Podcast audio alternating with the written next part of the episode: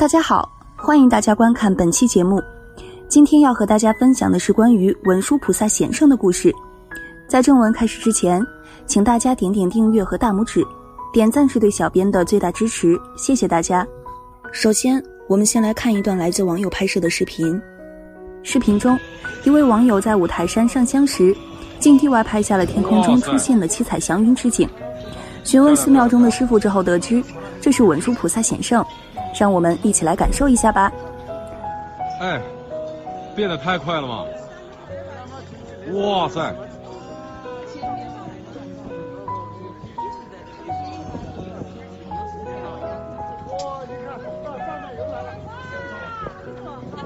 漂亮漂亮！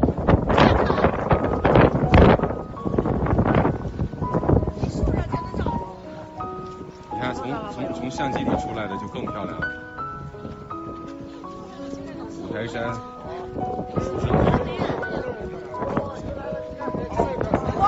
哇塞！太厉害了，太厉害了！哇！哇塞！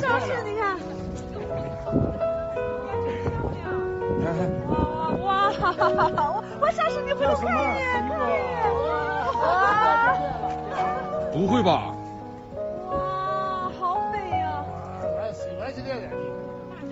太漂亮了。像是你现在，我给你照一个。哇，太不可思议了！文殊菩萨。其实文殊菩萨在五台山显圣并不少见，而最为著名的要数林彪在一九六九年下令炸毁五台山的两座寺院时，被人抓拍到烟尘中显现的童子身文殊菩萨。据说，所有曾参与过损毁五台山寺院的人都遭到过报应，而这张珍贵的照片仍在显通寺内供奉，直到现在。五台山作为文殊菩萨应化道场，曾经发生过种种文殊菩萨的种种显圣事迹。下面小编为大家整理了一些历史上几次文殊菩萨显圣的事迹，希望大家能从中得到些许感悟。中国近代高僧虚云老和尚曾发愿朝拜五台山，他从南海普陀山三步一拜，朝拜山西五台山，祈求这位菩萨的感应，令他也得到大智。三步一拜的路程有五六千里路长，你要说拜多久才能拜完，那将是一段很长的时间。而其中最值得一提的就是虚老拜到黄河时，正遇上隆冬大雪，只能在黄河边上一个小摊的空茅棚内避雪。一连几天大雪漫漫，虚老饱受饥寒，几乎快死了。这时来了一位讨饭的叫花子，用周围的蓬草烤火煮黄米粥供给老和尚吃。吃完后身体慢慢暖和起来，虚老也慢慢有了精神。虚老问叫花子贵姓和来处，叫花子回答说：“姓文名吉。”来自五台人皆识我。过后，这乞丐帮虚老背一担行李，虚老三步拜时就方便多了。路上，他们有时在庙上讨住，但庙上的和尚专门欺负这乞丐，又骂虚老：“你朝山就朝山，拜佛就拜佛，怎么还叫个跟班？你在摆什么架子？”虚老被人骂，乞丐更是被人骂，甚至不准他在庙上住，被赶到庙外去。乞丐就向虚老说道：“此处离五台山已经不远，我先回去，你慢慢来。”你的行李不久会有人带你送上山的，于是就离去了。果然在途中，虚老就遇到一位驾马车的湖南官人，帮他把行李运到五台山去。而虚老仍旧三步一拜，等到拜到五台山，问遍所有的五台山和尚认不认识一位乞丐叫文吉，但却没有知道的人。后来与一老僧说起事情的经过，老僧合掌曰：“文殊菩萨化身也。”虚老拜文殊菩萨。感应到文殊菩萨来替他背衣单，他和菩萨在一起有很久时间，但也不知道。结果以后知道是文殊菩萨显圣，却再也看不见文殊菩萨了。文殊菩萨不仅在五台山建立道场，设化有缘人，同时他也深入民间，是同凡人毫无差觉，随机说法，普度众生。如佛教中著名的寒山大师，他就是文殊菩萨应试。小编之前有做过一篇普贤菩萨的内容。里面有讲关于文殊和普贤菩萨化成寒山和使得大士人间说法的故事，有兴趣的可以翻阅查看。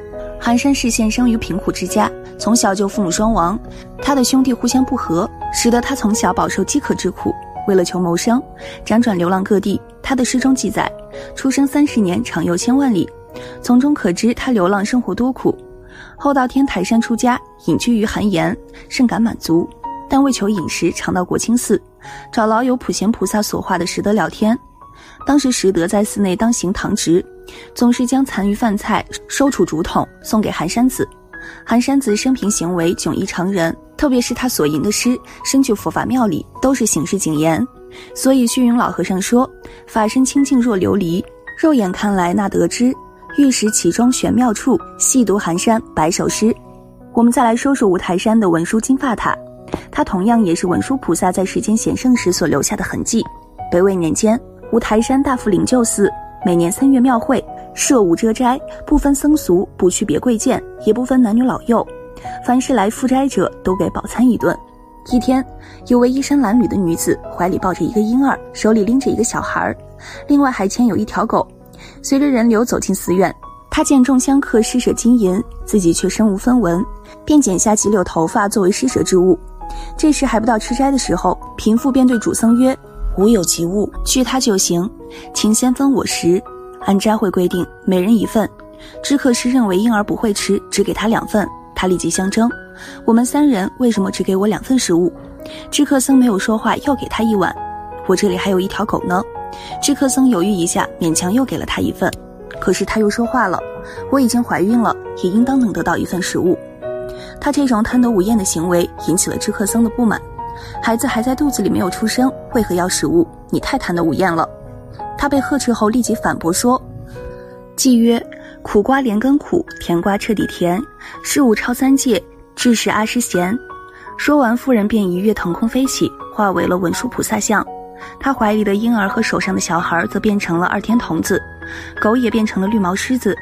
文殊菩萨在云光缥缈之处，又引偈子道：“众生学平等，心随乃静波，百害俱舍尽，其如僧爱何？”寺院内上千斋客赶紧面朝菩萨礼拜。后来，知客僧将夫人留下的头发当作舍利，将它埋藏了起来。这就是流传的富斋施发的故事。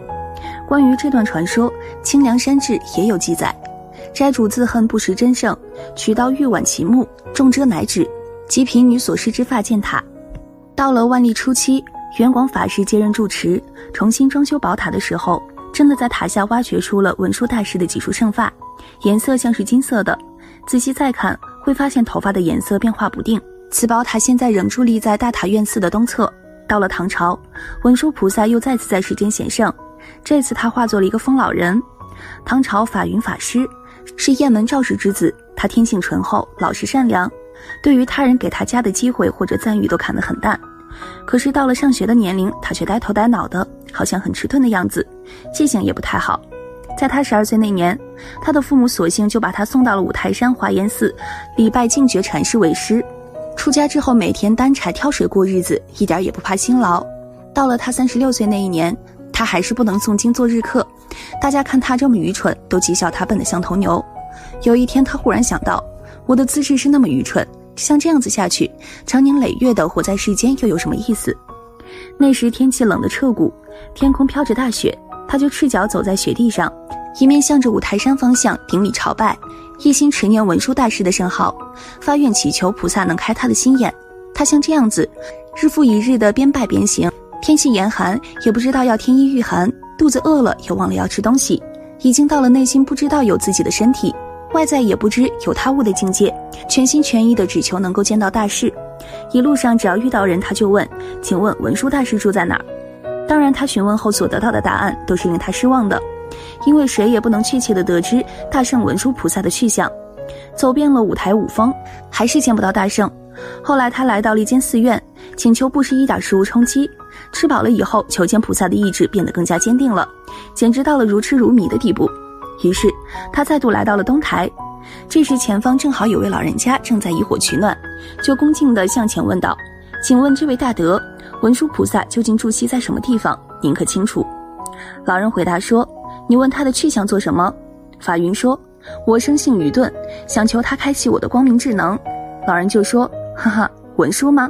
那个瘦小颓唐、笨拙的要命的家伙，你还是不见他的好。”法云见他这么说，想来这个老人乃是一个疯癫狂妄之徒，才会胡言乱语的，只能失望地向北台山走了。到达北台以后，却发现先前所见的疯老人竟然拥血气坐在那里，心中就生出稀有之想，认为那老人可能就是真正的文殊大师了吧。于是他向前顶礼，但是因为一路太疲倦，加上饥寒交迫，使得体力不支，直接就倒在了地上，口中吐出一口口的鲜血，迷迷糊糊的昏过去，做了一个梦。在梦中，他见到老人对他说：“你在过去曾经是一个法师，只因为贪图他人的名闻利养，又吝于法师的缘故，所以坠入牛身，受愚昧无知之报，来偿还过去积欠下来的俗世债务。但是因为过去曾经是法师。”在佛力加持之下，报尽之后，今生又得恢复人身，并且出家为僧。但是由于签法的余习，这就是使你无法诵经做客的原因啊！说完，老人就用一柄铁如意钩勾住了他的心脏，他一点也不知道疼痛。老人将心脏放在他眼前，说：“你自己看看，这像什么？真是可怕，就像是牛的心脏一样。”老人将取出的牛心在天井里面洗涤干净了，然后再把它安好，并大喝一声：“好了，起来吧。”他迷蒙之间突然惊醒，身上一点都不觉得痛，也没有什么不适，只不过是遍体出汗罢了。再去找老人时，却怎么找也找不到了。这时天空忽然飘来朵朵祥云，软风吹着衣襟，抬头往天边望去，看到有一道圆光像镜子那般清明。就在那清明的圆光里面，见到先前那位老人端坐在莲花之上，一转眼间就隐没不见了。自从这次经历以后，法云法师以前持诵过的一切经论都记忆得清清楚楚。好像以前就背得滚瓜烂熟似的，从此以后终身行道布施，说法度人，如同救火救急般的热切。文殊菩萨在世间多次显化，化为凡人，到处说法普度众生。也许你身边的人中就有文殊菩萨的化身。好了，以上这些故事就是小编整理的关于文殊菩萨显圣的故事。如果您对文殊菩萨显圣的故事还有补充，欢迎在下方评论区留言告诉小编。那我们下期节目再见。